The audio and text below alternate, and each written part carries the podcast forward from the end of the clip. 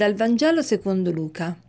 In quel tempo Zaccaria, padre di Giovanni, fu colmato di Spirito Santo e profetò dicendo Benedetto il Signore, Dio di Israele, perché ha visitato e redento il suo popolo e ha suscitato per noi un Salvatore potente nella casa di Davide suo servo, come aveva promesso per bocca dei suoi santi profeti di un tempo Così egli ha concesso misericordia ai nostri padri e si è ricordato della sua santa alleanza, del giuramento fatto ad Abramo, nostro padre.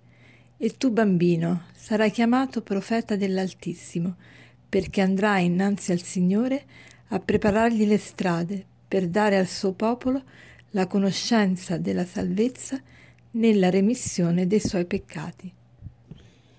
Quello che vi ho letto è il cantico detto Benedictus, il cantico di Zaccaria, il papà di Giovanni Battista, che la Chiesa ci propone ogni mattina nelle lodi e, ed è una, la forma breve, vi ho letto, di questo cantico e perché la Chiesa lo legge ogni mattina?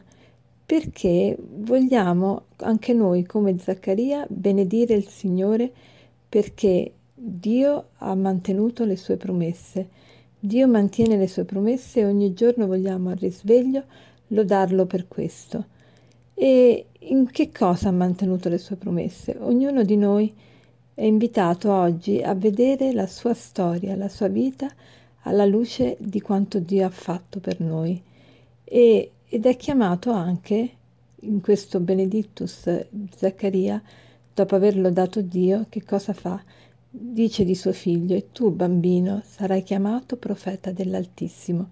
Cioè Giovanni è profeta di Gesù, cioè annuncia Gesù, fa vedere come Gesù è il Salvatore del mondo, come attraverso la conoscenza della salvezza, che consiste nella remissione dei nostri peccati e nel dono della vita di Dio.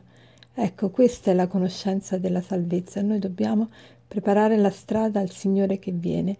Allora, che cosa possiamo fare oggi per prepararci, per preparare la strada, per essere profeti credibili, per essere persone che indicano una via diversa, che danno gioia, che danno speranza, persone che non sono di ostacolo quando le incontriamo per incontrare Dio, ma persone che avvicin- avvicinano di più a Dio. Che cosa possiamo fare oggi? Possiamo anche noi iniziare a vedere la nostra storia con gli occhi di Dio, ma soprattutto possiamo iniziare a vedere come Gesù ci ha liberati veramente, ci ha salvati attraverso la remissione dei nostri peccati.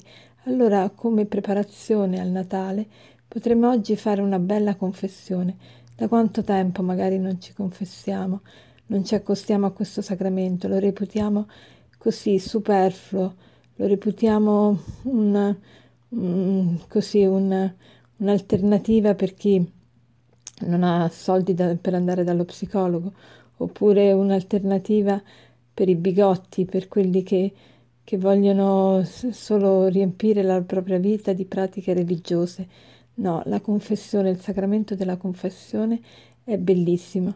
Provate a sperimentarlo oggi ulteriormente senza pensare che andate a parlare a un uomo, perché non andate a parlare a un uomo, andate a farvi rimettere i peccati, cioè a diventare puri, a, a veramente cancellare quello, quel male che si è fatto, ma non solo quello, a riempirvi della forza dall'alto. La salvezza è risperimentare proprio quella pace del cuore, che non si rimprovera niente, ma non perché non sbagliamo più, perché non facciamo più niente di male, ma perché la grazia di Dio, la vita di Dio sovrabbonda, perché dove ha abbondato il peccato ha sovrabbondato la grazia. Ecco la salvezza che il Signore ci vuole far sperimentare, la coscienza che, non, che è, è unita a Dio, la coscienza che è purificata dalla presenza di Dio in noi. Allora oggi facciamo il proposito di accostarci a questo sacramento quanto prima, proprio per sperimentare, per, per dare lode anche noi a Dio essere anche noi profeti dell'Altissimo, preparare la via al Signore, fare incontrare Dio attraverso di noi Più ci riempiamo di Dio, più facciamo incontrare Dio attraverso di noi. Meno ci riempiamo di Dio, meno lo facciamo incontrare. Quindi è anche un modo per evangelizzare. Cioè se vogliamo essere efficaci nell'evangelizzazione, dobbiamo essere vicini a Dio e più lo siamo e più facciamo incontrare Dio.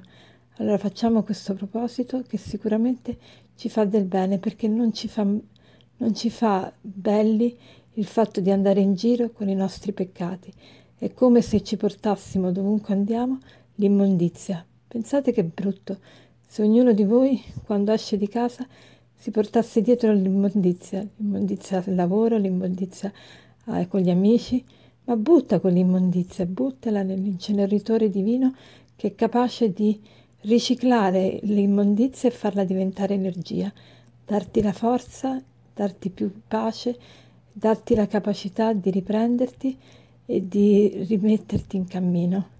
E ehm, per concludere vorrei dirvi questo aforisma che dice così: Gli uomini si sbagliano, i grandi uomini confessano di essersi sbagliati. Buona giornata.